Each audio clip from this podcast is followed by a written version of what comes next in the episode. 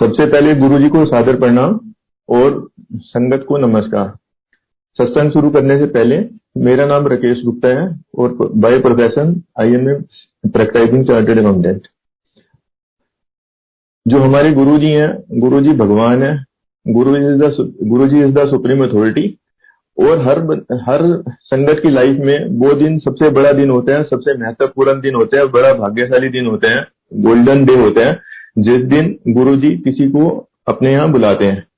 अब गुरु जी के बुलाने के ढंग है। जैसे भक्त और भगवान का डायरेक्ट रिलेशन होते हैं सिमिलरली गुरु जी के यहाँ जो संगत जाती है, या जिसका भी गुरु जी के साथ कनेक्शन है, सबका डायरेक्ट है। जो भगवान और भक्त के बीच में जैसे कोई मीडिएटर नहीं होता सिमिलरली गुरु जी और गुरु जी की जो संगत है, या जो गुरु जी के भक्त हैं, उनके बीच में किसी बिचौलिए की या मीडिएटर की ज़रूरत नहीं होती। और ये गुरु जी डिसाइड करते हैं कब किसी का किसी को अपने यहाँ बुलाना है या कब कोई किसी के अंदर पात्रता होती है कि गुरु जी के दर्शन करने के लिए या गुरु जी के मंदिर पहुँचने के लिए। अब जैसे हमें कोई 2002 से बोल रहा था रेगुलर कि हमारे गुरु जी साक्षात भगवान शिव हैं, सुप्रीम अथॉरिटी है तो आप चलो। लेकिन हमारा टाइम नहीं आया था, क्योंकि गुरु जी के दरबार में कोई तभी पहुँच सकता है जब गुरु जी की स्पेशल कृपा गुरु जी की उसके ऊपर हो या गुरु जी का बुला, बुलावा आए या गुरु जी उसको बुलाना चाहते हो। तो मेरा कोई फ्रेंड है जो हमारी सोसाइटी में रहता था, वो 2002 से हमें बोल रहा था कि ऐसे ऐसे हमारे गुरु जी महाशिव हैं और आप चलो। लेकिन उस टाइम हमें लगता था जितने भी साधु संत, महात्मा या गुरु वगैरह होते हैं तो सब फ्रॉड होते हैं या पैसा लूटने के लिए ही मतलब वो अपना बिज़नेस चलाते हैं। उस चक्कर में हम लेट हो गए। उसके बाद 28 जनवरी 2006 का दिन हमारा गोल्डन डे ऑफ़ लाइफ है। जब गुरुजी का गुड़गांव में आगमन हुआ तो मेरे दोस्त के तीन चार फ़ोन आए कि गुरुजी कल गुड़गांव में आएँगे तो आप दिल्ली तो उनके दर्शन करने आए नहीं तो आज आप ज़रूर आना। तो मैंने अपनी वाइफ से कहा तो वाइफ ने भी मना कर दिया भाई मैं तो किसी गुरु वगैरह के चक्कर में पड़ती नहीं तो आप अकेले चले जाना। मैंने कहा, नहीं, जाएँगे तो इकट्ठे ही जाएँगे। तो अल्टीमेटली जब दोस्त का तीन चार बार फ़ोन आया तो फिर वाइफ ने जाने से पहले ये कंडीशन लगा दी कि ठीक है, मैं चलती तो हूँ ताकि दोस्त नाराज़ ना हो जाए। हमारी गुरुजी से मिलने की कोई इच्छा नहीं थी। यह था कि दोस्त नाराज़ ना हो जाए। तो वाइफ रेडी होगी, लेकिन जाने से पहले उसने कंडीशन लगा दी कि, सर, उधर तो चलेंगे गुरु के पास, लेकिन मेरी तरफ़ देखते रहना, जैसे मैं इशारा करूँ तो बस वापस चलेंगे और लंगर तो हम करेंगे ही नहीं। लेकिन जब हम अट्ठाईस जनवरी 2006 को गुरु जी लेजर वैली ग्राउंड में आए थे गुड़गांव के अंदर तो जब हम गए तो जैसे हमने गुरु जी को देखा, या गुरु जी की नज़र हमारे ऊपर पड़ी तो समझो तब से और आज का दिन है। हम गुरु जी के ही होके रह गए और वहाँ पे हम तीन चार घंटे बैठे रहे, जल प्रसाद भी लिया, लंगर प्रसाद भी लिया और उसके बाद हम श्याम को अपने घर पे आ गए। और एक बार ही गुरु जी के यहाँ जाने से गुरु जी की ये लीला हुई कि जब घर पे हम आए तो आने के बाद हम, मैं दाएँ देखता हूँ, बाएँ देखता हूँ, ऊपर देखता हूँ, नीचे देखता हूँ। चारों तरफ़ मुझे ये लगता है जैसे गुरुजी फिजिकली प्रेजेंट है। मतलब गुरुजी का ही रूप नज़र आने लग गया घर के अंदर। नॉट ओनली टू मी लेकिन मेरी वाइफ को, बच्चों को, सबको मतलब ऐसा लगा कि जैसे गुरु जी का ओरा हमारे चारों तरफ़ है। और जब हम गुरु जी के पास जाना शुरू हुए, उससे पहले मैं मॉर्निंग और इवनिंग में ग्यारह बार हनुमान चालीसे का पाठ करता रहा। जब गुरु जी के के दर्शन हुए, उसके बाद भी मैं करता रहा पाठ। ग्यारह बार हनुमान चालीसा का मॉर्निंग में और ग्यारह बार शाम को इवनिंग में। लेकिन जब गुरु जी के कनेक्शन हुए, कुछ दिन हो गए तो जब मैं हनुमान चालीसा का पाठ करता था तो हनुमान जी की फ़ोटो की जगह गुरु जी की फ़ोटो ही मुझे नज़र आने गुरु जी का स्वरूप ही मुझे नज़र आना स्टार्ट हुआ। तो मैंने कहा, जब हनुमान चालीसा का नाम हनुमान चालीसा पढ़ने से भी गुरु जी का ही स्वरूप नज़र आ रहा है तो इससे बेटर तो यह है गुरु जी गुरु जी गुरु जी गुरु जी ही करो। तो हनुमान चालीसा का पाठ मैंने फिर उसके बाद करना बंद कर दिया। ये अब सिर्फ़ उसके बाद बस गुरु जी गुरु जी गुरु जी गुरु जी अपने आप में ही एक पूर्ण मंत्र है। और गुरु जी हमारे साक्षात भगवान है सुप्रीम अथॉरिटी है। जैसे भगवान के हाथ में होता है जन्म, मरण, लाभ, हानि। भगवान के हाथ में होता है। सिमिलरली हमने अपनी आँखों से ऐसे केस देखे हैं जहाँ पे गुरु जी ने जिसको डॉक्टरों ने डेड डिक्लेयर कर दिया, उसकी गुरु जी ने लाइफ एक्सटेंड की। जिसको बिज़नेस लॉस में चल रहा था, उसका प्रॉफिट में कन्वर्ट कर दिया। जिनके यहाँ बच्चे नहीं होते थे, उनके यहाँ गुरु जी ने मतलब बच्चा ब्लेस किया। तो ये चीज़ें सिर्फ़ भगवान ही कर सकता है। और जब हम गुरु जी के पास कनेक्ट होते हैं, या जब भी हम गुरु जी के पास जाते हैं तो हर स्टार्टिंग में हर बंदे, हर संगत के माइंड में ये क्वेश्चन आता है कि गुरु जी भगवान नहीं हो सकते, क्योंकि भगवान को हम ये सुनते हैं, भगवान निराकार होते हैं। भगवान फ़िज़िकल फॉर्म में नहीं हो सकता। लेकिन हम साथ में ये भी भूल जाते हैं कि अभी तक पृथ्वी लोक पे जितने भी भगवान आए, हर भगवान फ़िज़िकल फॉर्म में ही आया। जैसे भगवान राम आए, वो भी फ़िज़िकल फॉर्म में आए। भगवान कृष्ण आए, वो भी फ़िज़िकल फॉर्म में आए। और जब भी भगवान फ़िज़िकल फॉर्म में आते हैं तो उस टाइम हर भगवान के नज़दीक रहने वाले लोगों की जो संगत है, वो बड़ी लिमिटेड होती है। और भगवान ऐसी ऐसी लीलाएँ करते हैं कि जब तक वो फ़िज़िकल रूप में रहते हैं तो इवन उनके पेरेंट्स भी हंड्रेड परसेंट ये नहीं मानते कि वो भगवान है। उनको लगता है कि ये बहुत परम शक्ति है या बहुत ज़्यादा ये कुछ कर सकते हैं बहुत ज़्यादा चमत्कारी है। लेकिन भगवान नहीं मानता क्योंकि किसी को ये भरोसा नहीं होता कि क्या हमारे कर्म इतने अच्छे हैं कि हम अपने सामने भगवान को देखते हैं। सिमिलरली जैसे रा, भगवान राम आए तो रावण इतना इंटेलिजेंट था तीनों वेदों का ज्ञाता था वो भी नहीं पहचान सका कि भगवान राम है। तो उसके उनके पेरेंट्स नहीं पहचान सके। सिमिलरली जब भगवान कृष्ण आए तो जो कंस वगैरह है, या उनके जो परिवार के लोग थे, भगवान कृष्ण के वो नहीं पहचान रहे। सिमिलरली गुरु जी के पास जो संगत जाति है, या जाति रही है फ़िज़िकल फॉर्म में भी, हर कोई अपने ऊपर होता था, क्योंकि हमें ये लगता है कि हमने इतने बुरे बुरे पाप किए हुए हैं। फिर भी क्या हमें भगवान फ़िज़िकल दर्शन दे सकते हैं? लेकिन वो हमारा भ्रम था। क्योंकि गुरु जी ने ऐसी ऐसी चीज़ें की हैं जो भगवान के अलावा कोई और कर नहीं सकता। जैसा कि मैंने बताया, जन्म, मरण, लाभ, हानि, ये सारी चीज़ें गुरु जी ने हमेशा की हैं और अब भी कर रहे हैं। और हमारे गुरु जी का मंदिर जो है, मेरे हिसाब से जितना हमने देखा है, जितना हम घूमे कि गुरु जी का मंदिर पूरे वर्ल्ड में, पूरी यूनिवर्स में नंबर वन मंदिर है। और ये मंदिर अपने आप में यूनिक मंदिर है। यूनिक मंदिर मीन्स इस मंदिर में जितनी भी चीज़ें होती हैं एंट्री से लेके एग्जिट तक वो किसी भी और मंदिर में आपको देखने को नहीं मिलेगी। जैसा नंबर वन, नौ घंटी। हर मंदिर में जाओ तो घंटी घंटी या घंटा लगा हुआ होता है जिसको बजाते हैं। हमारे यहाँ नहीं है। तो एक बार गुरुजी से किसी ने पूछा कि गुरुजी, हर मंदिर में घंटी होती है तो यहाँ पे आपके यहाँ तो घंटी है नहीं तो इसका क्या कारण है? तो गुरुजी ने ये कहा था कि हर जगह भगवान कुछ टाइम सोते हैं, लेकिन मैं तो 24 घंटे मतलब वो रहता हूँ अपनी संगत के ऊपर कृपा दृष्टि बरसाने के लिए, इसलिए घंटी बजाने की ज़रूरत नहीं है। मुझे पता है जब तुम घर से मंदिर के लिए चलते हो तो भी मैं तुम्हारी रक्षा करता हूँ। जब मंदिर से आप घर जाते हो तो भी मैं तुम्हारी रक्षा करती हूँ, करता हूँ। हमारे मंदिर में गुरु जी के मंदिर में कोई पंडित नहीं है। हर मंदिर में पंडित मिलेगा जो भ्रम में डालता है। गुरु जी के मंदिर में कोई पंडित नहीं है। एंट्री से लेके एग्जिट तक हर जगह सेवादार होते हैं। जो सारे मतलब अपने अपने फ़ील्ड में स्पेशलाइज लोग होते हैं। बोलते भी अच्छे ढंग से हैं। हर संगत के अंदर भी गुरु जी का रूप देखते हैं रिस्पेक्ट करते हैं और तीसरा प्रवचन नहीं होते हैं। क्योंकि जितने भी लोग प्रवचन करते हैं, जितने भी कथावाचक हैं टीवी चैनलों पे आते हैं, वो सिर्फ़ प्रवचन करते हैं, अपने ऊपर इम्प्लीमेंट नहीं करते। इसलिए हमारे यहाँ गुरु जी के यहाँ शब्द चलते हैं और हर शब्द में हमें कुछ ना कुछ समझने को मिलता है और गुरु जी जब फ़िज़िकल फॉर्म में रहे हैं, तब भी जिनके माइंड में जो भी कोरेज होती थी गुरु जी कहते थे शब्द ध्यान से सुनो, उसके अंदर आपको अपनी क्वेश्चन का आंसर मिल जाएगा. तो गुरु जी के यहाँ प्रवचन नहीं होते शब्द चलते हैं और शब्दों के थ्रू ही हर चीज़ के आंसर मिलते हैं। उसके बाद जो गुरु जी के मंदिर में जो प्रसाद मिलते हैं, जैसे चाय प्रसाद, समोसा प्रसाद, जलेबी प्रसाद, जैसे मंडे को पहले समोसा प्रसाद, जलेबी प्रसाद मिलता है। रूटीन में चार लोग एक प्लेट में लंगर करते हैं। ऐसा पूरे वर्ल्ड के किसी भी मंदिर में नहीं होता कि एक प्लेट में चार लोग लंगर करें। सिर्फ़ गुरु जी के दरबार में ही ये अलग सिस्टम है। और सबसे यूनिक सिस्टम गुरु जी के मंदिर में ये है कि गुरु जी के मंदिर में चाहे प्राइम मिनिस्टर ऑफ़ इंडिया आए, चाहे एक नॉर्मल पर्सन आए। सबके लिए सेम लंगर है सेम सिस्टम है, कोई डिस्क्रिमिनेशन नहीं है।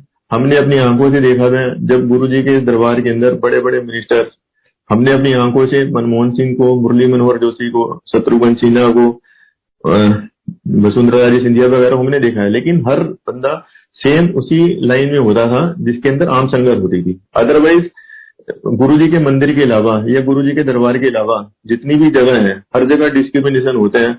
जो बड़ा पॉलिटिशियन हो या बड़े पद पे हो, बड़ी प्रतिष्ठा वाला हो, उसको जल्दी एंट्री मिल जाती है बैक डोर से भी एंट्री हो जाती है। लेकिन गुरु जी के यहाँ सबके लिए सेम सिस्टम है सेम प्रसाद है सेम एंट्री का सिस्टम है सेम एग्जिट का सिस्टम है। उसके बाद गुरु जी कहते हैं कि मैं तुम्हारे 90 परसेंट कर्म माफ़ कर देता हूँ और 10 परसेंट को सहने की शक्ति देता हूँ। लेकिन और सबसे बड़ी जो चीज़ है, जो भी संगत अपने आप को देखेगी, जो भी संगत जो गुरु जी के साथ जिस दिन कनेक्ट हुई है, मैं हंड्रेड परसेंट गारंटी के साथ ये कह सकता हूँ कि उसकी लाइफ का ग्राफ या तो स्टेबल रहा होगा या अपसाइड रहा होगा डाउन साइड नहीं जा सकता। मतलब जिस परिस्थिति में हम गुरु जी के दरबार में या गुरु जी के दर्शन के लिए जाते हैं, हमारी लाइफ का graph health wise wealth wise happiness wise उससे डाउन नहीं जा सकता। या तो स्टेबल रहेगा या अप जाएगा। अब कितना अप जाएगा वो उसके ऊपर डिपेंड करता है कि कौन गुरु जी की बातें मानते हैं।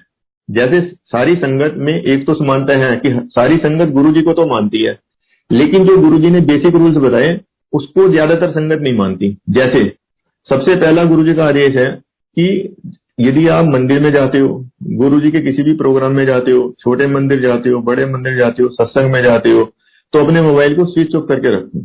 एक बार किसी संगत ने पूछा गुरु जी से कि गुरु जी इसको वाइब्रेशन मोड पे रख ले मोबाइल को। गुरु जी ने फिर कहा कि वाइब्रेशन आपको एक जगह से मिलेगी, या तो मोबाइल से ले लो, या मेरे से ले लो। तो ये ऑप्शन संगत की है, कि जो भी संगत मंदिर में जाती है उसको अपना मोबाइल या तो गाड़ी में रख के जाना चाहिए या स्विच ऑफ़ कर लेना चाहिए। क्योंकि यदि हम अपना मोबाइल स्विच ऑफ़ करते हैं तो इट मीन्स हमने गुरु जी की एक आज्ञा मानी। और जो भी हम भगवान की आज्ञा मानते हैं, हर आज्ञा के बदले में भगवान कुछ ना कुछ हमें देते हैं। और यदि हम आज्ञा का उल्लंघन करते हैं तो यह सिर्फ़ हमारे गुरु जी उसका कोई पनिशमेंट नहीं देते। तो इसलिए यदि हम मोबाइल स्विच ऑफ़ करते हैं तो हमने गुरु जी की आज्ञा मानी, उसके बदले में गुरु जी डेफिनेटली कुछ ना कुछ देंगे। जो हमें आज पता चलेगा या कुछ टाइम के बाद पता चलेगा, लेकिन देंगे हंड्रेड परसेंट लेकिन मैक्सिमम संगत मोबाइल स्विच ऑफ़ नहीं करती। तो मेरा सबसे रिक्वेस्ट है कि गुरु जी का आदेश को मानते हुए हर बंदे को, जैसे गुरु जी के टाइम में मोबाइल स्विच ऑफ़ होता था, वैसे ही स्ट्रिक्टली हमें मोबाइल स्विच ऑफ़ कर लेना चाहिए, ताकि हमें गुरु जी की ज़्यादा ब्लेसिंग्स मिले।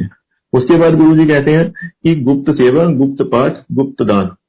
गुप्त पाठ का मतलब यह है कि गुरु जी कहते हैं जब तुम पाठ करते हो या भगवान का नाम लेते हो तो तुम, तुम्हारा टारगेट क्या होना चाहिए कि आप गुरु जी को प्रसन्न करने के लिए पाठ कर रहे हो, या भगवान को प्रसन्न करने के लिए पाठ कर रहे हो, ना कि पड़ोसी को प्रसन्न करने के लिए या रिश्तेदारों को प्रसन्न करने के लिए। इसलिए गुरु जी का नाम, सवेरे लो, शाम लो, दोपहरे लो बेड पे बैठ के लो, बाथरूम में लो, कहीं पे भी लो। लेकिन गुप्त तरीके से लो कि होड़ भी ना फड़फड़ाए। वो सबसे बढ़िया पाठ है जो गुरु जी ने बताया। इस तरह गुप्त दान। गुरु जी कहते हैं कि कलयुग के अंदर यदि आपने कोई भी चीज़ डोनेट की, और जिसका आपने ज़्यादा मतलब गाया। एडवर्टीजमेंट की अखबार में छपाया, या लोगों के सामने दिया, उस दान की कोई महिमा नहीं है। और गुरु जी के शब्द भी चलते हैं कि कलयुग के अंदर यदि कोई सोना भी दान कर दे अपने वेट के बराबर, उस पर भी कोई पुण्य नहीं है। यदि उसने उसको मतलब दिखा के दिया, या दस लोगों को दिखा के दिया तो उसके बाद कहते हैं गुरु जी गुप्त सेवा। गुप्त सेवा का मतलब जो गुरु जी कहते हैं कि सेवा भी आप ऐसे करो, गुप्त रहे। ये नहीं कि सेवा इसलिए करो कि लोग देखें और लोग कहें, ये बहुत बड़ा सेवादार है या ये बहुत ज़्यादा सेवा कर रहे हैं। और गुप्त सेवा जो गुरु जी ने बताई गुरु जी ने कहा कि यदि किसी घर में हस्बैंड वाइफ की सेवा करता है वाइफ हस्बैंड की सेवा करती है और सास बहू की सेवा करती है और बहू सास की सेवा करती है, उस घर में स्वर्ग वाला एटमोस्फियर होता है। और उस घर में मैं हमेशा निवास करता ही हूँ। उसके बाद गुरु जी कहते हैं कि जब आप मेरे मंदिर में या मेरी किसी भी दरबार में, सत्संग में, छोटा मंदिर, बड़ा मंदिर एंटर करो, अकल और रफल बाहर छोड़ के आओ। अकल मीन्स माइंड गुरु जी कहते हैं कि मेरा काम वहाँ पे स्टार्ट होते हैं, जहाँ पे साइंस एंड होती है।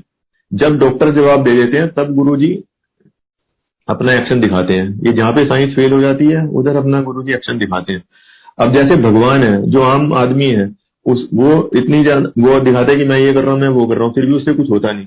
लेकिन गुरु जी जो करते हैं, उनका रिज़ल्ट नज़र आता है, पता नहीं चलता उन्होंने कैसे किया। अब मान लो किसी को कैंसर है, या किसी को पथरी थी गुरु जी ने हज़ारों आदमियों के कैंसर पथरी, पता नहीं क्या क्या बीमारियाँ सही की हैं तो वो उनकी इंस्टेंटली बीमारियाँ गुरु जी ने सही कर दी। ये, उनको ये नहीं कि तुम ये करो, वो करो, तब सही होगा। तो गुरु जी ने जिसके ऊपर जैसी कृपा करनी हो, उस टाइप से गुरु जी कृपा करते हैं। उसके बाद गुरु जी कहते हैं जो सबसे इंपॉर्टेंट पॉइंट है नो सोशलाइजेशन मतलब मंदिर में आओ, छोटे मंदिर में आओ, बड़े मंदिर में आओ, या मेरे किसी सत्संग में आओ तो वहाँ पे आगे तुम्हारा टारगेट सिर्फ़ ये होना चाहिए कि मैंने गुरु जी के दर्शन करने जाने हैं, या गुरु जी के मंदिर में जाना है गुरु जी की ब्लेसिंग्स लेने जाना है, ना कि वहाँ पे ये देखने कि कौन आ रहा है, कौन जा रहा है, कौन वीआईपी है, उससे मैं जान पहचान कर लू तो उससे मैं काम निकलवा लूँगा। यदि किसी को भगवान भी भरोसा नहीं है तो क्या है क्योंकि जो वीआईपी आ रहा है वीआईपी भी इसलिए आ रहा है कि उसको गुरु जी कुछ दें, या वो जिस पोजीशन में, उससे ज़्यादा अच्छी पोजीशन में हो। तो हमें यह समझना चाहिए कि जब हर बंदा गुरु जी के पास जा रहे हैं तो हम डायरेक्ट गुरु जी से ही कनेक्शन जोड़ें, और ये गुरु जी के ऊपर छोड़ दे, जो हमारे लिए बेस्ट है, वो गुरु जी देंगे। हमें गुरु से मांगना नहीं चाहिए, सिर्फ़ जाके बस ये कहना चाहिए गुरु जी जो मेरे लिए बढ़िया है, वो करो। क्योंकि हमें नहीं पता कि हमारे लिए क्या बेस्ट है। अब कई बार क्या होता है कि जैसे हम गुरु जी के पास जाते हैं और सोचते हैं कि हमारे पास एक करोड़ रुपया आ जाए, और गुरु जी ने, हमने मांगा गुरु जी हमें एक करोड़ रुपया दे दो, और गुरु जी ने एक करोड़ रुपया दे दिया, और पाँच दिन के बाद कैंसर हो गया, और बंदे की डेथ होगी तो उस एक करोड़ रुपए का बंदा करेगा क्या? तो गुरु जी कहते हैं, मेरे पास आओ, मेरे से मेरे से, मेरे साथ कनेक्शन जोड़ो, मेरी बेसिक छोटी छोटी बातें मानो, जिसके अंदर एक पैसे का खर्चा नहीं है। तो मैं सब कुछ देता हूँ। सबसे पहले गुरु जी क्या है गुरु जी लाइफ एक्सटेंड करते हैं गुरु जी हेल्थ देते हैं। और वेल्थ वगैरह तो जैसे मार्केट में स्कीम होती है, दो चीज़ें खरीदो, तीसरी फ्री तो वेल्थ तो फ्री ऑटोमेटिकली आ जाती है। जब हम गुरु के साथ कनेक्ट होते हैं, सबसे पहले गुरु जी हेल्थ देते हैं लाइफ एक्सटेंड करते हैं, और पैसा तो ऑटोमेटिकली आता ही है। और जो बंदा गुरु जी के साथ कनेक्ट हो जाते हैं, फिर गुरु जी की रिस्पॉन्सिबिलिटी है कि जैसे छोटा बच्चा है छोटे बच्चे को ये नहीं देखना पड़ता है कि मुझे किस स्कूल में एडमिशन करवानी है। उसके पेरेंट्स देखते हैं कि कौन सा स्कूल बच्चे के लिए बेस्ट है। तो हम अपने गुरु जी को अपना माता पिता समझते हैं, सब कुछ समझते हैं गुरु जी को। तो यदि हम जो भी काम करते हैं गुरु जी का नाम लेके शुरू करें कि गुरु जी मैं अपनी तरफ़ से एफर्ट्स कर रहा हूँ, लेकिन ये काम तभी होगा जब आपकी कृपा इसके अंदर बैठी होगी। तो वो काम बेस्ट से बेस्ट होगा, क्योंकि वो काम, यदि हमने भगवान, ये कर लिया कि हम भगवान के ने हमें निमित्त बनाया ये काम करने के लिए तो जो काम होगा और गुरु जी के ऊपर छोड़ दिया, वो बेस्ट होगा। लेकिन यदि हम ये सोचें कि मैं कर रहा हूँ तो वो काम कभी उतना अच्छा नहीं हो सकता, जितना काम अच्छा काम तब होगा जब हम गुरु जी के कॉन्सेंट से करें या गुरु जी के ऊपर छोड़ के करें। और सबसे बड़ी चीज़ यह है कि हमें हमेशा रात को सोने से पहले दो मिनट, चार मिनट जो जितना भी कर सके, गुरु जी का थैंक्स करके सोना चाहिए कि गुरु जी, मैं कितना सौभाग्यशाली हूँ कि मेरा आज का दिन आपने बहुत अच्छे ढंग से मेरा व्यतीत करवाया। और सवेरे जब उठते हैं तो भी दो मिनट के लिए, चार मिनट के लिए, पाँच मिनट के लिए, जितना भी आप समय निकाल सको बेड भी बैठे बैठे गुरु जी का मन मन में नाम लो कि शुक्राना गुरु जी की मेरी रात सही ढंग से निकाल दी, मेरा टाइम सही निकल रहा, इतना कोरोना फैल रहा है, ये हो रहा है, वो हो रहा है, लेकिन आपने मेरे ऊपर कृपा बनाई है आपकी कृपा के कारण ही मैं स्वस्थ हूँ। कि लोगों को कोई ऑक्सीजन के सिलेंडर के लिए भागना पड़ रहा है, इसके लिए भागना पड़ रहा है, लेकिन आपकी कृपा मेरे ऊपर बनी भी है। और कृपा बना के रखना। ये सवेरे और शाम हमेशा हर बंदे को करना चाहिए। उसके बाद अब कहते हैं एक्सपीरियंस शेयरिंग एक्सपीरियंस शेयरिंग में क्या है कि मेरे हिसाब से गुरु जी के सत्संग का मतलब सत्य मैंने सच्चा, संग मैंने जो अपने साथ। मतलब गुरु जी के साथ जब हम कनेक्ट हुए हैं कनेक्ट होने के बाद जो हमने ये चीज़ फील की हो, ये काम मेरा गुरु जी के कारण हुआ, वो हमारा एक्सपीरियंस हो गया। तो मैं अपने कुछ एक्सपीरियंस शेयर करता हूँ जो पर्सनली मेरे साथ या हमारी फैमिली के साथ हुए। जैसे कि मैंने बताया था कि मैं मैं चार्टर्ड अकाउंटेंट भी और कंपनी सेक्रेटरी भी हूँ। तो जब हम गुरु जी के साथ कनेक्ट हुए तो उस टाइम मैं शेयर ट्रेडिंग का काम करता था। मैंने दो टर्मिनल लगाए हुए थे। एक टर्मिनल पे मैं काम करता था और एक मैं अपनी वाइफ को भी साथ में बैठा के रखता था। लेकिन मार्केट में डेली लॉस सा ही हो रहा था, या प्रॉफिट यदि कभी होता भी था, बड़ा नेग्लिजिबल होता था। तो वैसे ही जैसे हम बैठे थे टर्मिनल के ऊपर तो वाइफ ने मन में सोचा कि गुरु जी इनकी कोई परमानेंट सेटिंग करा दो। तो जैसे ही आंटी ने मन में सोचा कि गुरु जी, इनकी कोई परमानेंट सेटिंग करा दो, तभी हमारे कोई दोस्त हैं, दिल्ली में रहते हैं। उस टाइम तो वो संगत में नहीं थे, लेकिन बाद में वो भी संगत से जुड़ गए। तो उनका फ़ोन आता है कि ऐसे ऐसे मानेसर में कंपनी है और मेरे पास तो टाइम है नहीं तो तुम जाके उसको ऑडिट कर सकते हो क्या?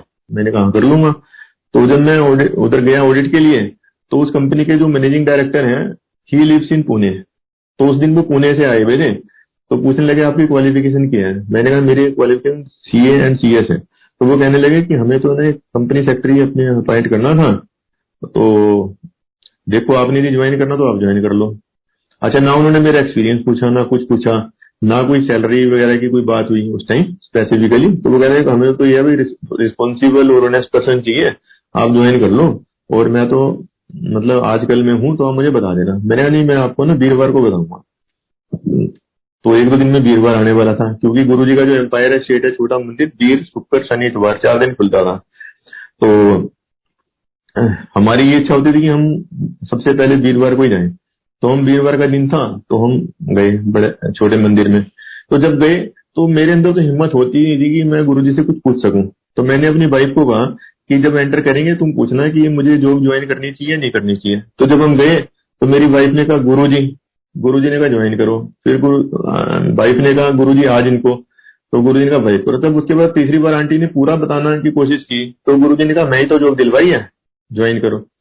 तो मैंने फिर वो कंपनी ज्वाइन कर ली और अब गुरु जी की कृपा से मैंने वो कंपनी 2006 में ज्वाइन की थी और आज तक मैं पहले उधर सर्विस कर रहा था, अब उस कंपनी का कंसल्टेंट हूँ। तो मतलब गुरु जी की कृपा से 2006 से लेके आज तक, चाहे कोरोना काल हुआ, जो भी हुआ वहाँ पे हूँ और मैं पूरी तरह से सेटिस्फाइड हूँ। किसी तरह की कोई दिक्कत नहीं है। ना कंपनी की तरफ़ से दिक्कत है, ना फाइनेंशियली कोई दिक्कत है। गुरु जी की कृपा से जितना चाहिए, उससे ज़्यादा आ रहा है। उसके बाद जब हमने गुरु जी के पास जाना स्टार्ट किया तो जो हमारा दोस्त था, जिसने हमें बताया कि ऐसे ऐसे गुरु जी महाशिव है, ये सुप्रीम अथॉरिटी है तो उसने कहा था कि घर से मंदिर सीधा जाया करो और सीधा आया करो। और यदि आप घर से मंदिर सीधा जाते हो और मंदिर से घर सीधा आते हो तो गुरु जी हमेशा हमारे साथ होते ही हैं। कभी भी महसूस करके देख लो। तो हम जैसे सबको पता ही है, उस टाइम जैसे हम जाना तो अपने हाथ में था, वापसी में लेट हो जाते थे। तो हम गए थे तो बड़े मंदिर से हम वापिस आ रहे थे तो रात के साढ़े दस, ग्यारह का टाइम होगा। तो और सर्दियों के दिन थे। ये नवंबर 2006 की शायद बात होगी। तो वापसी में जो डेरा गाँव वाला कट है ना, जहाँ पे ढाबा सा आता है तो उधर से हमने गलत कट ले लिया। तो जब कट ले लिया तो आगे जाके देखा रोड बंद है। रास्ता कहीं नहीं है। तो वहाँ पे अंधेरा था। उस टाइम मैं था गाड़ी में मेरी वाइफ थी, दो बच्चे थे। बच्चे दोनों छोटे थे उस टाइम तो दो, एक दो बंदे खड़े थे। अंधेरा हो रहा था। उनसे पूछा कि भाई, हमने गुड़गांव जाना है? तो वो कहने लगे कि रोड तो आगे बंद है। तो आपको तो गाड़ी रिवर्स कर लेनी पड़ेगी। अब वो रोड छोटी थी, मेरे से गाड़ी भी रिवर्स लेने में मुझे दिक्कत थी। तो मैं जैसे ड्राइविंग सीट पे बैठा ना तो मैंने गुरु जी से प्रार्थना की मनी मन में। कि गुरु जी, मेरा तो जो दोस्त है, उसने ये कहा था कि यदि आप घर से मंदिर जाते हो सीधा और मंदिर से घर सीधा आते हो तो आप हमेशा हमारे साथ होते हो, हमारे साथ होते हो। मैंने कहा यहाँ तो मैं, हम फंस गए आगे रोड नहीं है तो हम क्या करें? गाड़ी भी मेरे से तो रिवर्स नहीं होगी। तो तभी जैसे ही मैंने सोचा, तभी मेरे गाड़ी का शीशा ड्राइविंग सीट पे जैसे मैं बैठा था ड्राइविंग सीट वाला शीशा किसी ने खड़काया बाइक के ऊपर दो बंदे आए। तो कहने लगे, अंकल, आपने गुड़गांव जाना है? मैंने कहा हाँ। तो वो कहने लगे ठीक है अपनी गाड़ी हमारी बाइक के पीछे लगा लो। तो उस टाइम मेरे माइंड के अंदर ये नहीं आया डर कि हमें लूट ना ले। भाई हम चारों थे दो बच्चे और मैं और वाइफ और पहले लोगों ने तो कहा था कि रोड ही नहीं है। लेकिन क्योंकि वो गुरुजी के भेजे हुए दूध थे ये साक्षात गुरु जी थे तो हमारे मन में ये नहीं आया कि ये लूट ना ले ये ना कर ले वो ना कर ले तो हम बाइक के पीछे चल, चलना स्टार्ट हो गए। और मानोगे नहीं 500 मीटर के बाद जो गुड़गांव वाली मेन रोड है, जो फरीदाबाद से आती है, वो रोड आ गई। और इससे पहले हम उनका थैंक्स करते बंदों का, जिन्होंने हमें वो रोड दिखाई, वो डिसअपियर हो गया जैसे कृष्ण लीला वगैरह में सुनने में आता है कि मतलब रथ उसका, जो है, अटक गया तो पेंचर लगाने कृष्ण जी पहुँच गए। तो सिमिलरली हमें, हमारे लिए गुरु जी ने रोड बनवा दी, और हम हाईवे पहुँच गए। ये भगवान के अलावा कोई और कर नहीं सकता। उसके बाद हमने सुना था कि गुरु जी को ये पता होता है कि संगत में से कौन कहाँ पे खड़ा है या जैसे गुरु जी लंगर सबसे लास्ट में करते थे। तो कई बार हमने सुना था कि एक बार गुरु जी को अगर गुरु जी लंगर कर लो तो गुरु जी ने कहा कि नहीं, अभी तो संगत में से एक बंदा बचा है। तो किसी ने पूछा गुरु कौन है? हमारे हिसाब से तो समझे लंगर कर लिया। तो गुरु ने कहा, जाओ। तो उधर पेड़ के पीछे एक खड़ा है। ऐसे रेड टी शर्ट डाली भी है और ऐसे कलर की उसने पैंट डाली हुई है, उसको बुला लो। तो वहाँ पे खड़ा था तो हमें लगा था, यार, पता नहीं ऐसा हो सकता है नहीं हो सकता। तो एक बार सिमिलर इंसिडेंट हमारे साथ भी हुआ। एक बार एम्पायर स्टेट की बात है। आंटी मेरी अंदर थी एम्पायर स्टेट के अंदर, क्योंकि मुझे गुरुजी ने कहा था, लंगर के बाद तेरी छुट्टी। मतलब मैं अंदर नहीं बैठ सकता, मैं बाहर जहाँ पे जूते उतार देना ग्राउंड वहाँ पे खड़ा हो जाता था। तो रात के साढ़े ग्यारह के आसपास का टाइम होगा। तो एक आंटी आई, जो मुरली मनोहर जोशी हैं, उनकी लड़की थी। तो मुझे कहने लगी, अंकल, आपका नाम राकेश गुप्ता है? मैंने कहा हाँ। कि आपको गुरु जी बुला रहे हैं। तो मैं बड़ा हैरान। मैंने कहा गुरु जी ने इसको मेरा नाम नहीं बताया, जबकि गुरु जी ने तो मेरे से आज तक मेरा नाम नहीं पूछा, कुछ नहीं पूछा, और उसको समझा के भेजा हुआ कि क्या टी शर्ट डाली भी है, क्या किया मैं। तो उसने आगे मुझे कहा अंकल, आपको गुरु जी बुला रहे हैं। तो मैं गया गुरु जी के पास। तो मैंने गुरु जी आपने बुलाया था। गुरु जी ने मेरे हाथ में एक कार्ड दिया। तब दिलेर मेहंदी का नोएडा में कुछ प्रोग्राम था। उसका इनविटेशन कार्ड दिया कि अच्छे आई।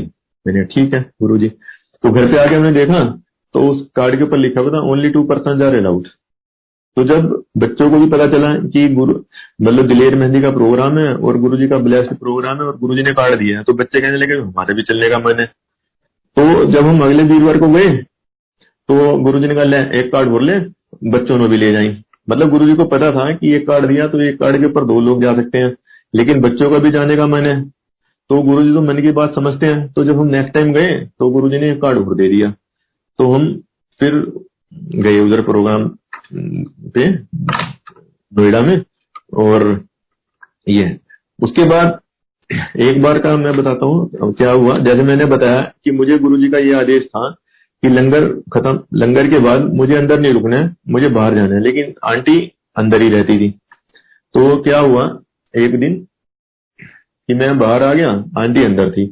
तो पीछे से मैं देखता रहता था कि गुरु जी जहाँ आसन पे बैठते थे तो पीछे का पर्दा खुला रहता था। तो पर्दे से गुरु जी नज़र आते थे, वो संगत भी नज़र आती थी। तो मैंने क्या देखा कि सब लोगों को बाहर बहुत ज़बरदस्त खुशबू आई कड़े प्रसाद की। और मैं देख रहा हूँ कि अंदर सबको कड़ा प्रसाद डिस्ट्रीब्यूट हो रहा है, कटोरी में, और मेरा भी बड़ा मन था। मुझे मीठा वैसे भी पसंद है। तो कड़ा प्रसाद देख के, और गुरु जी का कड़ा प्रसाद देख के तो किसके मन में लालच में तो मुझे भी लगा, यार, मुझे भी कड़ा प्रसाद मिलना चाहिए, लेकिन मेरा तो कैसे पता चलेगा कि मैं तो खड़ा हूँ प्लॉट में जहाँ पे सूज वगैरह उतरते हैं? तो मैंने क्या किया, जैसे हम कहते हैं ना, अपना जुगाड़ लगाते हैं तो मैं अपना लगा के जहाँ पे गुरु जी की किचन है एम्पायर स्टेट की तो वहाँ पे कारपेट बिछा होता था। तो मैं कारपेट पे जाके बैठ गया, क्योंकि उस टाइम कम संगत होती थी, और ज़्यादातर एक दूसरे को हम बाई फेस जानते थे। तो मैंने किसी की नज़र पड़ेगी? तो वो देखेगा कि हाँ भाई एक बंदा बाहर भी बैठा है, इसको भी थोड़ा सा कड़ा प्रसाद दे दें। तो उस टाइम कड़ा प्रसाद जो डिस्ट्रीब्यूट कर रहे थे, अर्जुन अंकल होते थे, वो कड़ा प्रसाद डिस्ट्रीब्यूट करते थे तो उन्होंने मुझे देख लिया। तो जब देखा तो वो कटोरी में डाल के मेरे पास कड़ा प्रसाद लेने के लिए मतलब कड़ा प्रसाद देने के लिए आ रहे थे मेरे पास। इससे पहले कि अर्जुन अंकल मेरे हाथ में कड़े प्रसाद वाली कटोरी देते, उससे पहले गुरुजी प्रकट हो गए। गुरुजी कह रहे ऐसे की कर रहे हैं?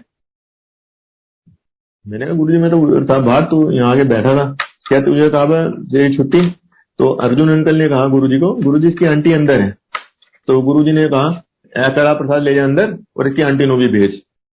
उसके बाद गुरु जी ने मुझे बड़ा लगा। मैंने कहा, यार, आंटी का भी रह गया मेरे कारण और मैं तो जुगाड़ लगा ही गया था कि मुझे भी कड़ा प्रसाद मिल जाए। गुरु जी ने इसको वापिस भेज दिया अंकल को, कहा, आंटी को भी भेज दे। खैर, वो अर्जुन अंकल जैसे अंदर गए तो मुझे गुरु जी मुस्कुराए और कहने लगे, जा, तू भी अंदर बैठ और आंटी को भी रोक ले।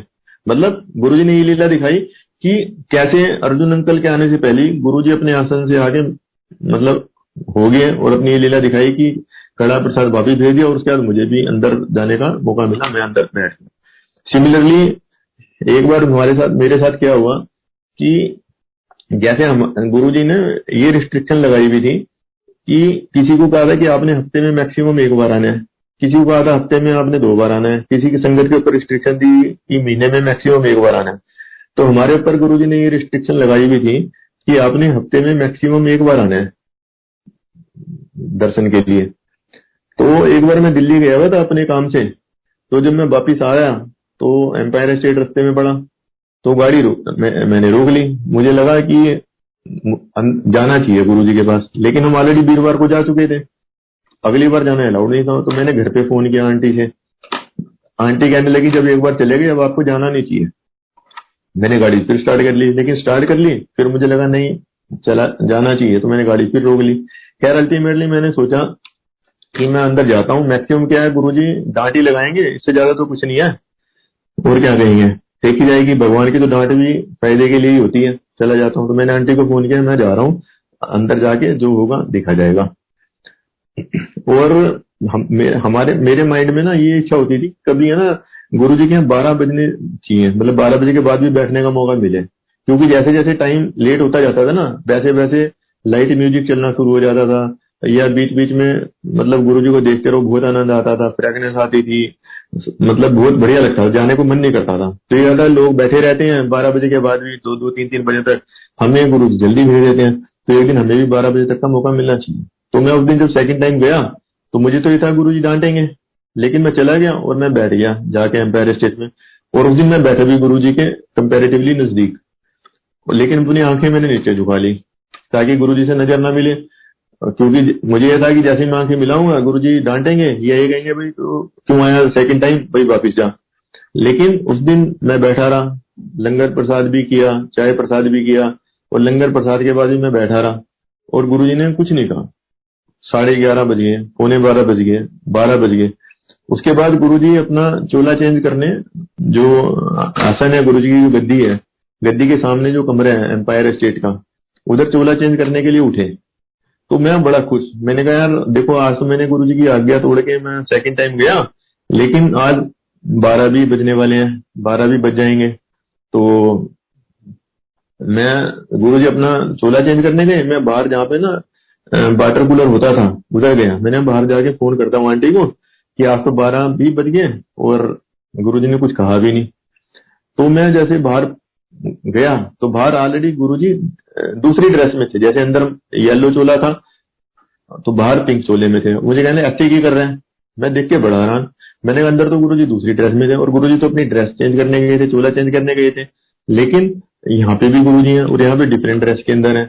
तो मुझे फिर उस दिन गुरुजी ने दिखाया, जैसे कहते हैं ना, भगवान only god can appear at more than one place कि भगवान ही ऐसा होता है कि जो एक पर्टिकुलर पॉइंट ऑफ़ टाइम पे एक जगह से ज़्यादा जगह पे विराजमान हो सकते हैं। तो वो उस दिन गुरु जी ने हमें दिखाया कि मैं ही भगवान हूँ। अंदर भी मैं हूँ, बाहर भी मैं हूँ, इधर भी मैं हूँ, उधर भी मैं हूँ। तो उस दिन गुरु जी ने अपना डबल रूप डबल दर्शन दिया सिमिलरली अब मैं बताता हूँ एक बार क्या हुआ। जैसे बच्चे हमारे छोटे थे उस टाइम तो ये होता है छोटे बच्चों को लाना अलाउड नहीं है। लेकिन फिर भी कभी कभी हम बच्चे हमारे साथ चले जाते थे। एम्पायर स्टेट तो हम ट्राई करते थे कि उनको लेके ना जाए, लेकिन फिर भी बच्चों का मन करता था, महीने में चलो एक बार ले जाओ। तो ले गए लेकिन एक बार क्या हम उसको दो दो महीने तक नहीं लेके गए। तो रात को ग्यारह बजे का टाइम था। तो रात को ग्यारह बजे बच्चे कहने लगे, पापा, हमारे गुरु जी के दर्शन करने का मन है।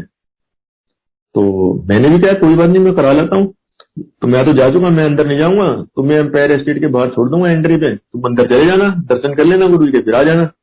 तो खैर जी, मैं बच्चों को भी था कि नहीं मैं जाऊँगा, लेकिन ग्यारह बजे मैंने गाड़ी स्टार्ट की और एम्पायर स्टेट चला गया। गाड़ी पार्क करने के बाद मैं और दोनों बच्चे एम्पायर स्टेट के बाहर तक चले गए। लेकिन मैं तो अंदर जा नहीं सकता था। तो बच्चों को मैंने कहा, अंदर जाओ। अब बच्चे अकेले अंदर जाने की अंदर हिम्मत ना हो बच्चों में कि भाई हम दोनों अकेले अंदर कैसे जाएँ। अंदर संगत भी है, गुरुजी हैं, कभी कुछ कहें।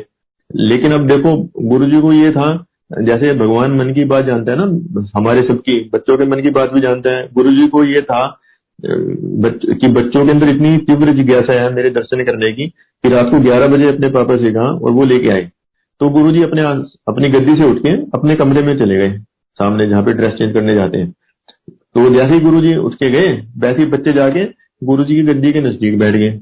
तो वैसे तो गुरु जी जब अपने रूम में जाते थे अपने आसन से उठ के एम्पायर स्टेट के अंदर तो कुछ टाइम के बाद आते थे, क्योंकि अपना चोला चेंज करने के बाद आते थे। लेकिन उस दिन गुरु जी जैसे अंदर गए, और जैसे बच्चे बैठे तो तभी गुरु जी दोबारा आगे वापिस, आगे अपने आसन में विराजमान हो गए। तो बच्चों से कहते वो तुस्सी कितो पंजाबी में बोलने लगे तुस्सी कितो तो बच्चों ने कहा गुरु जी गुड़गांव से किदे नाल आयो कहा, पापा के नाल केडे पापा?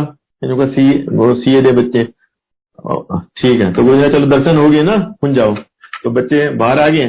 मैं उन्हें गाड़ी में बिठा के लिया। अभी देखो कि भगवान के अलावा कौन ऐसा हो सकता है कि रात को ग्यारह बजे बच्चे कहें रात को ग्यारह बजे बच्चे ये तो कह सकते हैं कि हमने आइसक्रीम खाने जाना है, या हमने फ़िल्म में जाना है, मूवी में जाना है, ये करना है, वो करना है। लेकिन कोई ये नहीं कह सकता कि हमने रात के ग्यारह बजे मंदिर जाना है। बच्चों ने कहा, उसके बाद भगवान ने उनको दर्शन भी दिए और उनके साथ बात भी की और फिर बच्चे बड़े खुश रहे।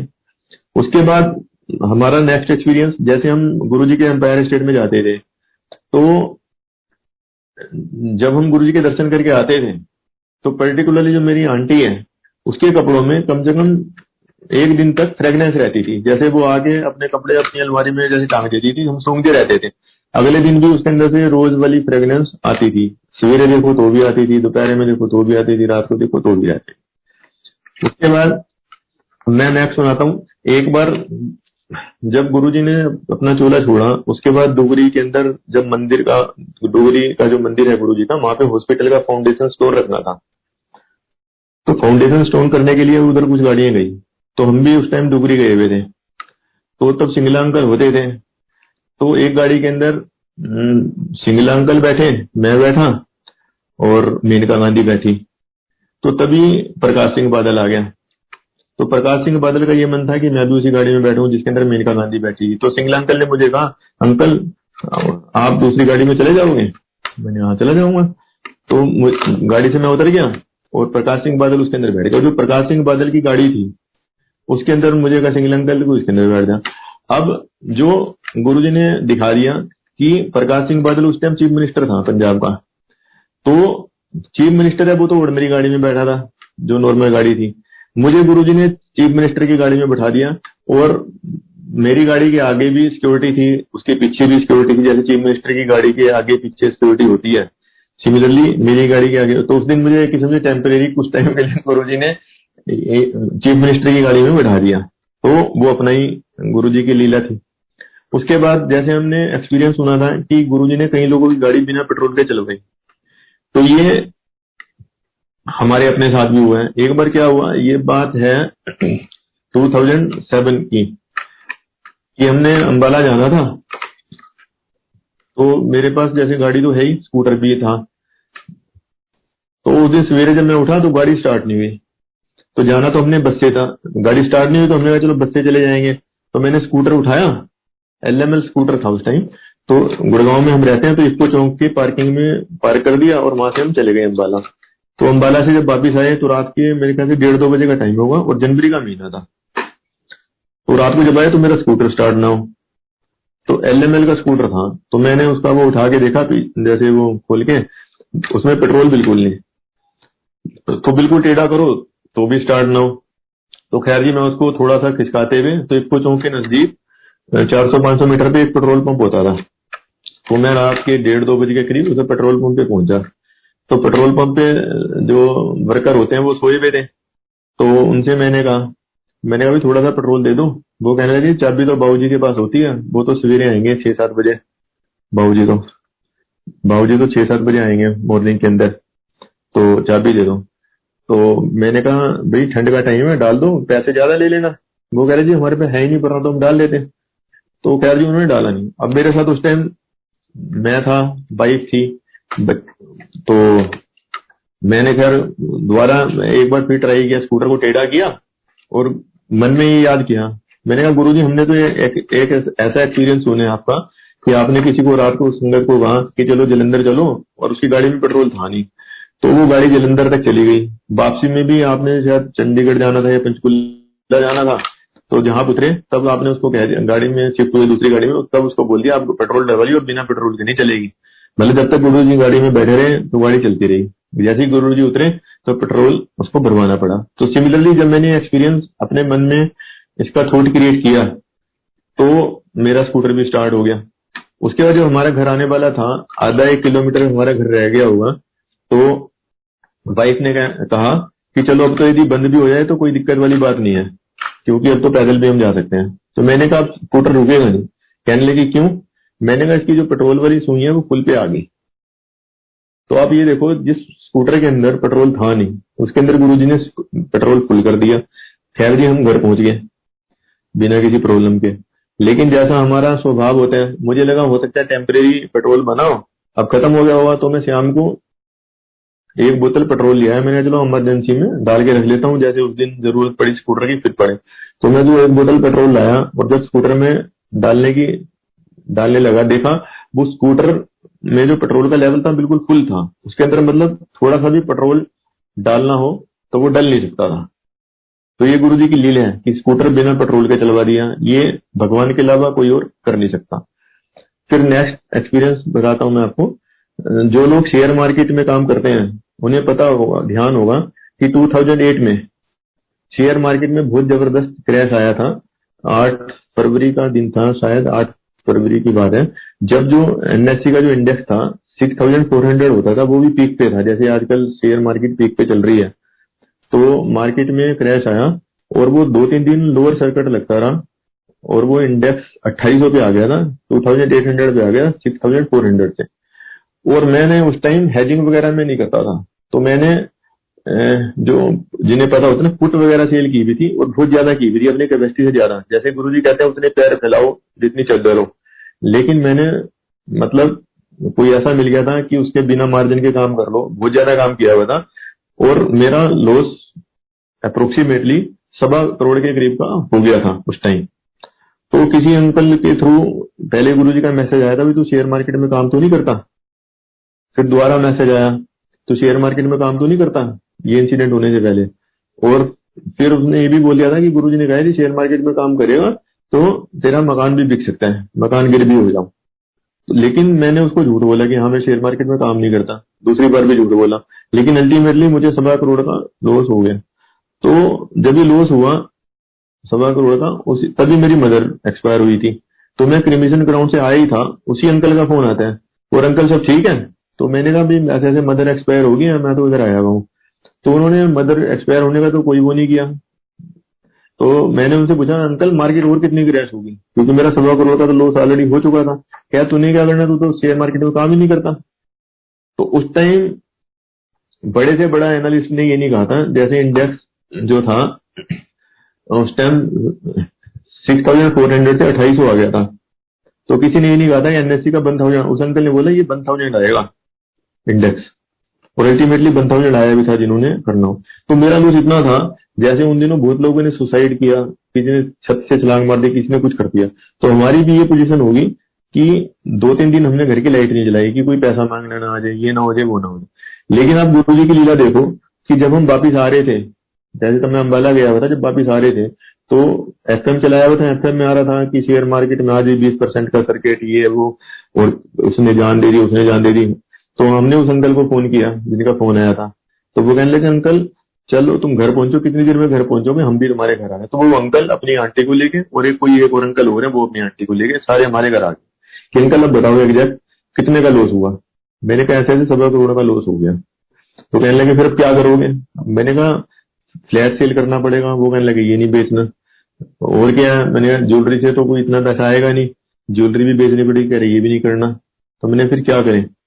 कहने लगे गुरु जी का मैसेज आया है कि इसको इतना ज़्यादा नुकसान हो गया, मदर भी इसकी मतलब एक्सपायर होगी इसको भी इतना ज़्यादा नुकसान हो गया।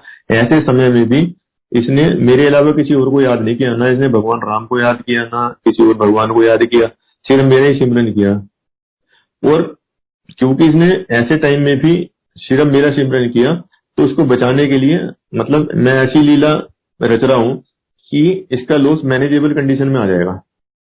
मैनेजेबल कंडीशन में फिर क्या हुआ? उस दिन यूएस में मीटिंग थी फेड रेट कट की। तो यूएस की हिस्ट्री में उस दिन ढाई या तीन परसेंट फेड रेट कट हुआ था 2008 में। और उसके बाद पी चिदम्बरम उस टाइम फाइनेंस मिनिस्टर होता था तो उसने ये अनाउंसमेंट कर दी कि जिसका मार्जिन भी खत्म हो गया, उसके भी सौदे काटे ना जाए।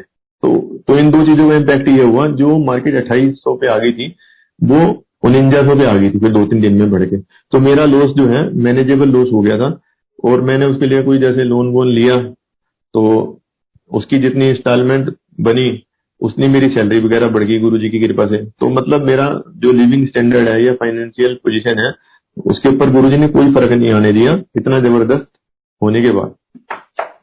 उसके बाद अगला एक्सपीरियंस में सुनाता हूँ। ये बात है चौदह मई 2021 की। मेरे कोई फ्रेंड है दिल्ली में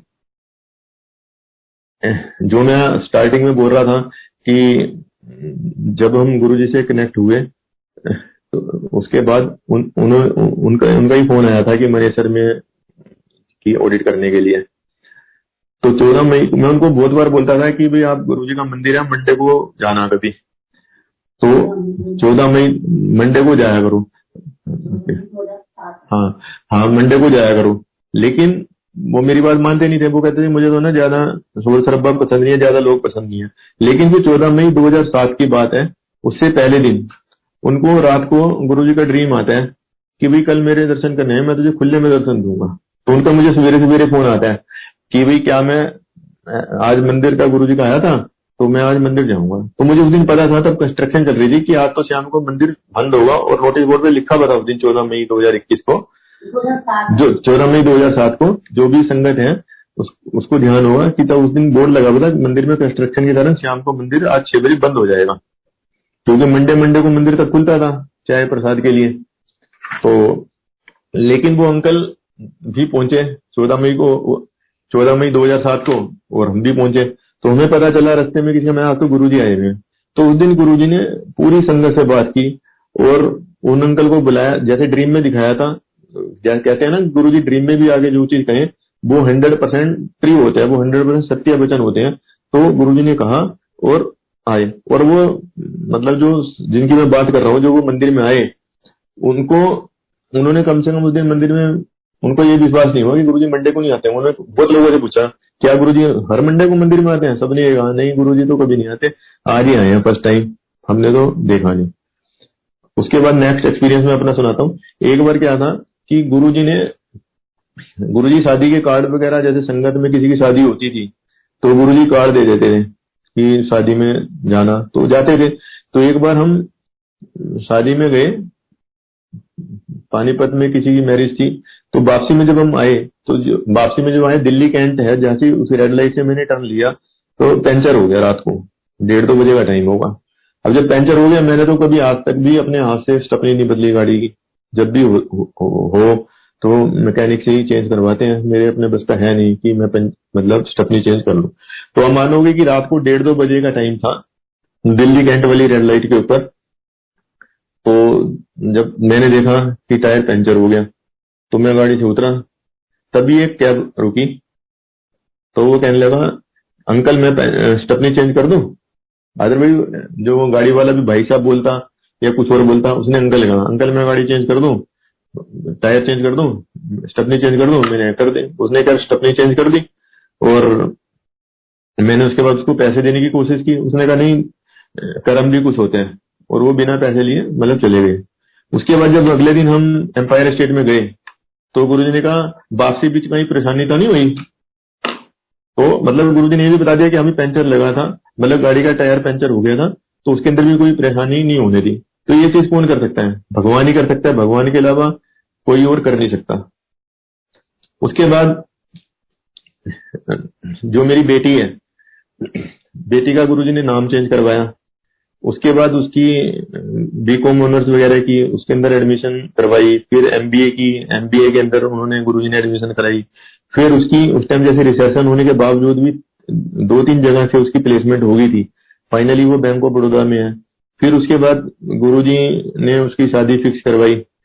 और शादी फिक्स कराने का देखो जिस वेन्यू में हुई, वहाँ पे गुरुजी गए हुए थे। जब हमने कार्ड दिया तो सिंगल अंकल से पता चला कि उस वेन्यू में गुरुजी भी ऑलरेडी गए हुए हैं।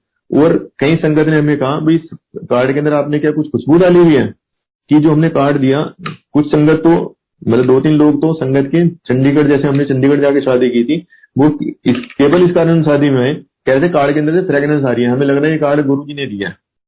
मतलब कार्ड के अंदर गुरु जी ने फ्रेगनेंस रख दी और शादी वाले दिन गुरु जी ने लीला की, जिस दिन बेटी की शादी थी। तो हमारा जो प्रोग्राम था मतलब जो वेन्यू था, ओपन भी था, क्लोज भी था। ये था कि पहले ओपन में बैठा था, बाद में खाने के लिए अंदर था। मौसम इतना खराब हो गया, चारों तरफ़ बारिश, जो भी दिल्ली से या इधर से गए, मौसम बड़ा खराब था। लेकिन गुरु जी की कृपा से गुरु जी ने जैसे बादलों को रोका भाव जैसे ही बेटी गाड़ी में बैठी तो एकदम बहुत ज़बरदस्त बारिश होनी स्टार्ट होगी और रोड से भी पानी खड़ा हो गया। लेकिन जब तक हमारा प्रोग्राम चला गुरु ने बारिश को रोके रखा। उसके बाद अगला एक्सपीरियंस बताता हूँ जो मेरे अपने साथ ही हुआ है। ये भी बात है 2007 की, कि मेरे जो मेरे दो दांतों का रूट आरसीटी हुआ रूट कैनाल ट्रीटमेंट जिसको बोलते हैं तो बहुत मेरे दांत में पेन हुआ तो मैं डेंटल क्लिनिक पे गया। और जो डेंटल क्लिनिक वाले जो डॉक्टर थे, वो भी संगत के ही थे। तो इसलिए ये भरोसा था कि जो डॉक्टर बताएगा, वो सही बताएगा। ऐसा नहीं है कि लूट, लूटने के चक्कर में गलत गाइड करे। तो वो जो डॉक्टर थे, उन डॉक्टर ने कहा, भाई, इसके अंदर ना जो दांत है, उसके नीचे पस आ गई है। तो इसलिए इसको सर्जरी करनी पड़ेगी। दोनों दांतों को थोड़ा कट करना पड़ेगा और सर्जरी भी आपको जल्दी से जल्दी करवानी पड़ेगी। अदरवाइज़ पस बढ़ती जाएगी और नॉन टोलरेबल पेन होगा। और उन्होंने जो पेन किलर दिया मुझे उस पेन किलर में भी ये था कह रहे खा लो, इससे दर्द थोड़ा कम हो जाएगा, लेकिन दर्द फिर भी बहुत रहेगा, कम होने के बावजूद भी। खैर, और सर्जरी का आप बता देना किस दिन करवानी है तो मुझे सर्जन को बुलाना पड़ेगा, और तब आपकी शुगर वगैरह भी कंट्रोल होनी चाहिए। उस टाइम तो मुझे शुगर थी नहीं, लेकिन फिर भी जब उस डॉक्टर के पास से गए तो रस्ते में एक लैब थी, वहाँ से शुगर वगैरह टेस्ट करवा दी। लेकिन फिर किसी का संगत में से फ़ोन पे बात हुई कि ऐसे ऐसे हो गया तो वो कहने लगा एक होम्योपैथिक का डॉक्टर है एक बार उसके पास चले जाओ, वो डॉक्टर भी गुरु जी की सिद्धांत पे चलता है। तो हम उस डॉक्टर के पास गए होम्योपैथिक वाले पे। तो उसको बताया। तो उसने होम्योपैथिक की कोई दवाई दी। और आप ये देखो कि 2007 की बात है। एलोपैथी डॉक्टर ने, जो संगत का ही डॉक्टर है, और उसने गलत गाइड नहीं किया होगा, उसने जो कहा था कि सर्जरी ही करानी पड़ेगी, इसके अलावा कोई ट्रीटमेंट है नहीं। लेकिन उस होम्योपैथिक के डॉक्टर ने चार पाँच ड्रॉप्स मेरे मुँह में डाली। और मुझे लगा वो डॉक्टर गुरु जी मतलब डॉक्टर जो है गुरु जी डॉक्टर के मुँह से बोल रहे हैं। और डॉक्टर ने बोला, तेरा जो डॉक्टर है ना डेंटल डॉक्टर है, वो भी हैरान हो जाएगा कि दर्द कहाँ गायब कर दिया मैंने। मतलब उसने चार ड्रॉप्स दी और कुछ गोलियाँ दी जो आठ दस दिन खानी थी। तो जैसे उसने ड्रॉप्स दी, मेरा दर्द घटना शुरू हो गया और पाँच छह दिन में बिल्कुल खत्म हो गया। उसके बाद वो जो एलोपैथी वाला डॉक्टर था, डेंटल डॉक्टर था, उसका फ़ोन आता है कि, अंकल, कब का टाइम लेना मैंने कहा, मेरा तो दर्द ही खत्म हो गया। कह रहा, कैसे? फिर मैंने उसको बताया, कह तो फिर तो गुरु जी की लीला ही है। अदरवाइज़ तो दर्द खत्म हो ही नहीं सकता। तो ये दांत बल है। उसके बाद है कि गुरु जी जब अपने हाथ से प्रसाद देते थे गुरु जी का हाथ बहुत छोटा था और हमारी संगत दोनों हाथों से प्रसाद लेती थी, फिर भी दोनों हाथ भर जाते थे। एक बार लोहड़ी की बात है तो हम गए गुरु जी के पास तो उन्होंने हर संगत को ना एक एक दो दो पैकेट उसका दे रहे थे रेबड़ी के प्रसाद का।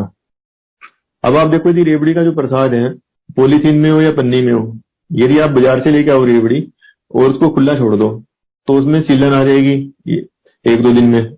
लेकिन जो गुरु जी की रेवड़ी का प्रसाद था, जो गुरु जी ने अपने हाथ से दिया तो हम, जैसे मैं था, वाइफ थी, दोनों बच्चे थे, सबको अलग अलग दिया। तो सबने अपने अपने घर में लाके, सबने अपने अपने खाने में रख लिया। और हमने रोज एक एक करके रेवड़ी खाई। और आप भी देखो यदि एक रेवड़ी का जो पैकेट था, हमने दो महीने में खत्म किया। तो जो रेबड़ी हमने साठवें दिन भी खाई, वो भी वैसे ही करारी थी जैसे पहले दिन करारी होती है। मतलब किसी में किसी तरह की सीलन वगैरह नहीं आई। तो ये है कि जो गुरु जी हैं गुरु जी साक्षात भगवान है, ऐसी लीला कोई और कर नहीं सकता। इसी तरह एक बार क्या था, हमारी मैरिज एनिवर्सरी थी। तो जब हम घर से चले तो आंटी ने मन में सोच, कहा कि गुरुजी आज मतलब हमें ब्लेस करना मतलब कुछ ना कुछ दिखा देना मतलब कि आज हमारी मैरिज एनिवर्सरी है मतलब बात कर लेना कुछ ना कुछ। तो जब हम गए, लंगर किया तो जब गुरुजी को मत्था टेका तो गुरुजी ने कहा, चल सी दी बोटी। मतलब वैसे गुरु जी ने कभी ये नहीं कह के बोला उसको कि सी दी बोटी, लेकिन उस दिन कहा, उस दिन हमारी मैरिज एनिवर्सरी थी, और गुरु जी ने ब्लेस करना था। कह दिया गुरु जी का ब्लेस करने का ढंग अपने जिस ढंग से भी उन्होंने ब्लेस करना हो। उसके बाद जो बड़ा मंदिर है गुरु जी ने कहा, जो बड़ा मंदिर है, बड़ा मंदिर साक्षात स्वर्ग लोक है, शिवपुरी है।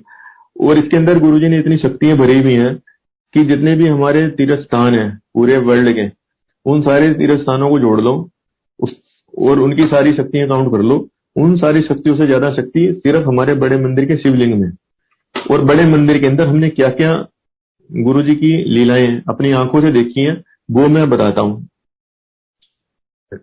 एक बार क्या हुआ अब बैसाखी का फ़ंक्शन होना था तो जब बैसाखी का फ़ंक्शन होना था, ये भी 2006 की बात है तो ऊपर जो झंडा लगा हुआ है, शिवलिंग के ऊपर, वो चेंज होता था। तो झंडा चेंज करने के लिए ऊपर जैसे उस टाइम लिमिटेड संगत होती थी, हम भी उसके अंदर से एक थे तो ऊपर जब गए हुए थे तो झंडा चेंज करने के लिए ऊपर गए थे तो अचानक जो वो शिवलिंग है, उसके अंदर जैसे तीन लाइनें बीच में, एक गोल सर्कल सा बने हुए हैं आपका तो वहाँ से अचानक अमृत प्रकट हुआ। तो आप गुरु जी की लीला देखो अदरवाइज़ तो अमृत कभी वेस्ट तो जा नहीं सकता तो किसी के हाथ में जग था। तो उसने जग लगाया तो थोड़ा सा अमृत उसके अंदर इकट्ठा कर लिया। तो जो भी संगत थी, सबने उस दिन चखने का मिला, सबने वो थोड़ा थोड़ा अमृत पान किया। तो उसके अंदर से हम भी हैं, जिन्होंने हमारे, मैं, मेरी वाइफ, बच्चे जिन्होंने अमृत का पान किया तो वो निकला है। ये हमारे सामने हुआ। एक बार हमारे सामने हुआ, जो गुरु जी की समाधि है तो हमें सबको ऐसा लगा, ये नहीं सिर्फ़ मुझे लगा, मेरी वाइफ को भी ऐसा लगा, बच्चों को भी लगा, हमें ऐसा लग रहा है जैसे समाधि में से त्रिशूल निकल रहे हैं, और वो शिवलिंग में समा रहे हैं। जैसे निकल रहे हैं, जैसे कोई लीला दिखा रहे हैं उस दिन गुरु जी समाधि में से त्रिशूल निकल रहे हैं और शिवलिंग में समा रहे हैं।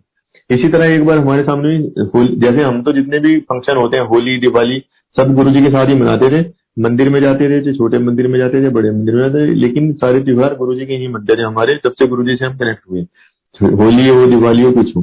तो एक बार होली पे हम बड़े मंदिर गए। तो उस दिन जो शिव जी की मूर्ति है ब्रास वाली, उसमें से केसर प्रकट हुआ। ये हमने अपनी आँखों से देखा। कलर आए, वो हमने अपनी आँखों से देखा। एक बार ये जो बाहर, मार्बल वाली मूर्ति है शिव जी की, इसके अंदर यदि कंटिन्यूसली कुछ टाइम हम देखें मूर्ति की तरफ़ तो आई बोल, में थोड़ा सा मूवमेंट होता है, वो हमने भी देखा हुआ एक बार मंदिर के अंदर हम थे, ओले पड़े।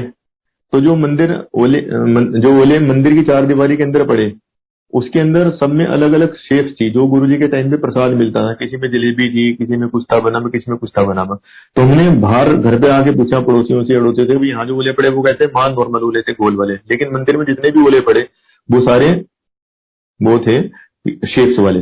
इसी तरह जैसे एक बार का एम्पायर स्टेट का मैं बताता हूँ, एक बार क्या जो संगत आ रही थी, सारी संगत बहुत भीग के आ रही थी, बहुत बारिश हो रही थी, बहुत तेज। तो गुरुजी जो किचन है, किचन के बाहर जो है, उधर सैटी उसके ऊपर बैठे थे। तो गुरुजी खड़े हुए गुरुजी ने सिंगला अंकल उस टाइम होते थे चाय प्रसाद देते थे। तो सिंगला अंकल से कहा? सिंगला जी, की गल है, संगत परेशान लग रही है, सारी बिकी बिकी आ रही है। तो सिंगला अंकल ने कहा हाँ गुरु जी बारिश बहुत तेज है, इसलिए सारी बिकी बिकी आ रही है। तो गुरु जी जैसे खड़े हुए और गुरु जी ने अपना एक चरण आगे रखा। तो गुरु जी ने फिर कहा सिंगला को हुन वेख सही हो गया होना। तो जैसे ही गुरु जी गुरु तो गुरु जी तो अंदर थे। तो जैसे ही एक चरण गुरु जी ने आगे रखा अपना, और बारिश रुक गई। तो उसके बाद सारी संगत सूखती भी आई। इसी तरह एक हमारे घर में सत्संग हुआ गुरु जी का। दो तीन बार हमारे घर में सत्संग हुआ। तो जब भी हमारे घर में सत्संग हुआ तो गुरु जी ने रिकॉग्नाइज किया हाँ भाई, जैसे गुरु जी को पता हो कि सत्संग हुआ। एक बार का मैं आपको बताता हूँ, एक बार क्या है कि हमारे यहाँ जब सत्संग होना था तो हमारे मन में ये था, एक रिंकू सिंगल है, जो रिंकू सिंगर है, जो गुरु जी के भजन गाते हैं गुरु जी के टाइम से जो जिसका सबसे फ़ेमस भजन है, मुझे चाहिए ना, महल मकान गुरु जी मैंने चढ़नी ला लो। रिंकू का। तो हमने उसको कहा वो भी हमें पर्सनली जानते हैं। तो हमने उसको कहा अंकल हमारे यहाँ सत्संग है गुरु जी का तो आपने तुमने आना है। कह रहा हाँ ठीक है आ, अंकल आंटी मैं आऊँगा। ठीक है। तो जब सत्संग होना था सत्संग से पाँच छह दिन पहले हमें सबको सपने आने शुरू हो गए कि गुरु जी का सत्संग है लेकिन पाँच छह बजे तक ना तो घर की सफ़ाई हुई है और जहाँ पे गुरु जी का आसन लगने माँ झाड़ू उसके आसपास रखी है और मतलब अजीबो गरीब सपने आने शुरू हो गए। तो उसके बाद जब हम बड़े मंदिर गए तो वहाँ पे एक अंकल मिले। तो वो अंकल भी गुरु जी से काफ़ी कनेक्टेड है और वो गुरु जी के प्रिंसिपल पे ही चलने की कोशिश करते हैं। तो हमने उनसे कहा, अंकल, एक चीज़ पूछनी थी आपसे, क्या क्या? मैंने कहा ऐसे ऐसे सपने आ रहे हैं तो क्या चक्कर है तो वो कहने लगे, अंकल, एक चीज़ बताओ, जो गुरु जी का आप सत्संग करवा रहे हो घर में ड्राइविंग सीट पे आप बैठे हो गुरु जी को बैठाया हुआ है? मैंने सत्संग तो गुरु जी का ही है, लेकिन दि, दिमाग तो मैं अपना लगा ही रहा हूँ कि भाई ऐसे करेंगे तो बढ़िया होगा, ऐसे करेंगे। वो कह रहे हैं, आप है ना, सब कुछ गुरु जी पे छोड़ दो अपने हिसाब से कुछ मत करो। बस जो टाइम दे दिया, जिसको गुरुजी ने भेजना है, गुरुजी उसको भेजेंगे। एक गुरुजी सिलेक्ट करते हैं कि उसके सत्संग, उनके सत्संग में किसने जाना है, किसने नहीं जाना है। सिर्फ़ तुम अपना काम करो। तो उसके बाद मंडे को हम जैसे मंदिर में थे तो सत्संग, ये था कि अब सत्संग में हम प्रसाद क्या रखें। तभी एक आंटी बैठी थी कि, आंटी, मुझे तो है ना, आज मैंने इडली डोसा बना, इडली बनाई थी, बहुत अच्छी बनी। तो आपके यहाँ सत्संग है तो मैं इडली बना दूँ? तो आंटी ने कहा कि ठीक है इडली बना देना, लेकिन पहले हम टेस्ट करेंगे कि भाई आप सही बनाते हो, नहीं बनाते हो। क्योंकि गुरु जी के यहाँ सत्संग में इडली प्रसाद जैसे रखने हैं तो कम से कम खाने में बढ़िया होनी चाहिए। तो खैर, वो अपने घर लेगी उसने हमें इडली खिलाई। हमने कहा, ठीक है। कड़े प्रसाद किसी और आंटी ने कहा कि मैं आके बना दूँगी। इडली वो आंटी आ गई तो घर में बना। तो आप उस दिन देखोगे कि हमारे घर में जो सत्संग था तो हमारा ये था कि अप्रोक्सीमेटली 200 के करीब लोग आएँगे। तो 200 की के हिसाब से जो था मैं प्लेटें तीन सौ के करीब ले आया था डिस्पोजेबल प्लेट्स जो होती हैं। लेकिन इडली हमने साढ़े चार सौ के करीब बनाई थी, कि ठीक है, थोड़ी एक्स्ट्रा कोई हो तो सबको दो दो देनी है, साढ़े चार सौ बना लो। लेकिन जब मैंने देखा, पाँच बजे का टाइम था, हमारा सारा पाँच बजे मतलब हॉल पूरा हो गया, बालकनी पूरी होगी, कमरे फुल हो गए तो तीन सौ, साढ़े तीन सौ संगत होगी होगी। तो वो जो अंकल हैं, जिनसे हमने पूछा ना, कि ऐसे सपने क्यों आ रहे हैं, उन्होंने कहा था गुरु जी का सत्संग गुरु जी के ढंग से होगा, आपको चिंता करने की ज़रूरत है उन्होंने अंकल ने देखा कि मुझे टेंशन होगी कि लंगर छोड़ना पड़ जाए। तो वो अंकल कहने लगे अंकल आपको टेंशन है? मैंने कहा हाँ थोड़ी है तो सही। वो कह रहे, आपको टेंशन रखने की ज़रूरत, हमने ये देखा कि गुरु जी के सत्संग में दीवारें हिलती भी। यदि संगत ज़्यादा हो जाए तो दीवारें एक्सपेंड हो जाती हैं। तो आपके यहाँ तो जी संगत है, वो गुरु जी का काम है लंगर को पूरा करना। और आप ये देखो कि जो मैं जितनी प्लेटें लाया था, जैसे हमने 200 संगत के हिसाब से अरेंजमेंट किया था, प्लेटें 300 लाया था, वो 300 की 300 अप्रोक्सीमेट ऑलमोस्ट सारी प्लेटें लगी, सबको दो दो इडली दी, जिसने घर पे लेके जाने के लिए वो भी दी, कोई चीज़ शॉर्ट नहीं पड़ी, ये गुरु की लीला है और उसके बाद, हमें पता चला, जब हम एम्पायर स्टेट में गए, वो सिंगर मिला रिंकू, कहने लगा आंटी मैंने आना तो था, लेकिन गुरुजी ने कह दिया, तू गुप्ता अंकल के सत्संग में नहीं जाना, क्योंकि फिर हमें लगा कि इसका मतलब गुरुजी ने उसको इसलिए कह दिया कि ये सोच रहे थे कि जब रिंकू आएगा तो सत्संग अच्छा होगा। लेकिन गुरुजी का सत्संग गुरुजी का सत्संग होता है सत्संग कैसा होगा, वो गुरु जी के ऊपर डिपेंड करते हैं कि गुरु जी के ऊपर छोड़ो और गुरु जी का सत्संग हमेशा बढ़िया होता है। बस, सिर्फ़ गुरु जी के सत्संग में होना चाहिए, दिल से करो। और ये कोई ज़रूरी नहीं है कि बंदे जा रहा हूँ तो वही सत्संग बढ़िया होता है। गुरु जी कहते हैं, आप बैठो, आंटी को बैठा लो, बच्चे बैठा लो या एक दो बंदे और बैठा लो, वरना कोई और भी ना, आप खुद में से बातें कर सकते हो। और प्रैक्टिकली गुरु जी बातें करते हैं। तो मतलब ये नक्सल के अंदर कि भगवान के बारे में कोई नाम मात्र भी नहीं बता सकता कि भगवान की क्या लीला है। भगवान को ना कोई समझ सकता है, ना कोई भगवान की लीला के बारे में zero point zero zero zero one percent भी बता सकते हैं। तो मैंने सिर्फ़ जो हमारे एक्सपीरियंस गुरु जी के साथ हुए, वो मैंने अपनी तरफ़ से शेयर करने की कोशिश की है। और बाकी हमारे ऊपर गुरु जी ने, मेरे ऊपर, मेरी फैमिली के ऊपर, हमारे बच्चों के ऊपर, अब गुरु जी की कृपा से मेरे दोनों बच्चे सेट हैं। हम दोनों बच्चे, जो लड़की है, लड़का है, दोनों गुरु जी की कृपा से इतने कैपेबल हैं कि दोनों अपने पैरों पे खड़े हैं, दोनों वेल सेटल्ड हैं। लड़के की भी बहुत अच्छी प्लेसमेंट हुई भी है और लड़का बेंगलोर में है, बेटी बैंक ऑफ़ बड़ौदा में अच्छी पोजीशन के ऊपर। तो गुरु जी की कृपा से दोनों बच्चे गुरु जी ने अच्छे ढंग से पढ़ाए और अच्छे ढंग से उनको सेट करवाया।